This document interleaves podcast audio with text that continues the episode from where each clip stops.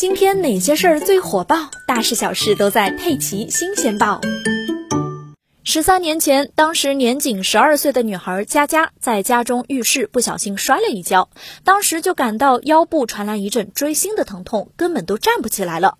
虽然这一跤摔得厉害，但她恢复的也快。当天休息了一晚之后，佳佳就又能行动自如了。当时佳佳和爸妈都以为青少年正值长身体，恢复快，还觉得庆幸呢，就没有放在心上，也没有去医院看过。然而在后来的日子里，佳佳的腰痛反复发作，并且越来越严重，逐渐影响到了自己的学习和生活。毕业之后，佳佳成为了一名文员。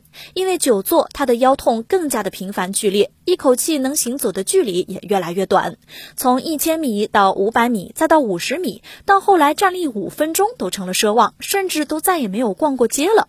今年三月初，佳佳的腰痛越发明显，从卧室走到洗手间都成了难题。她终于下定决心，来到浙大邵逸夫医院。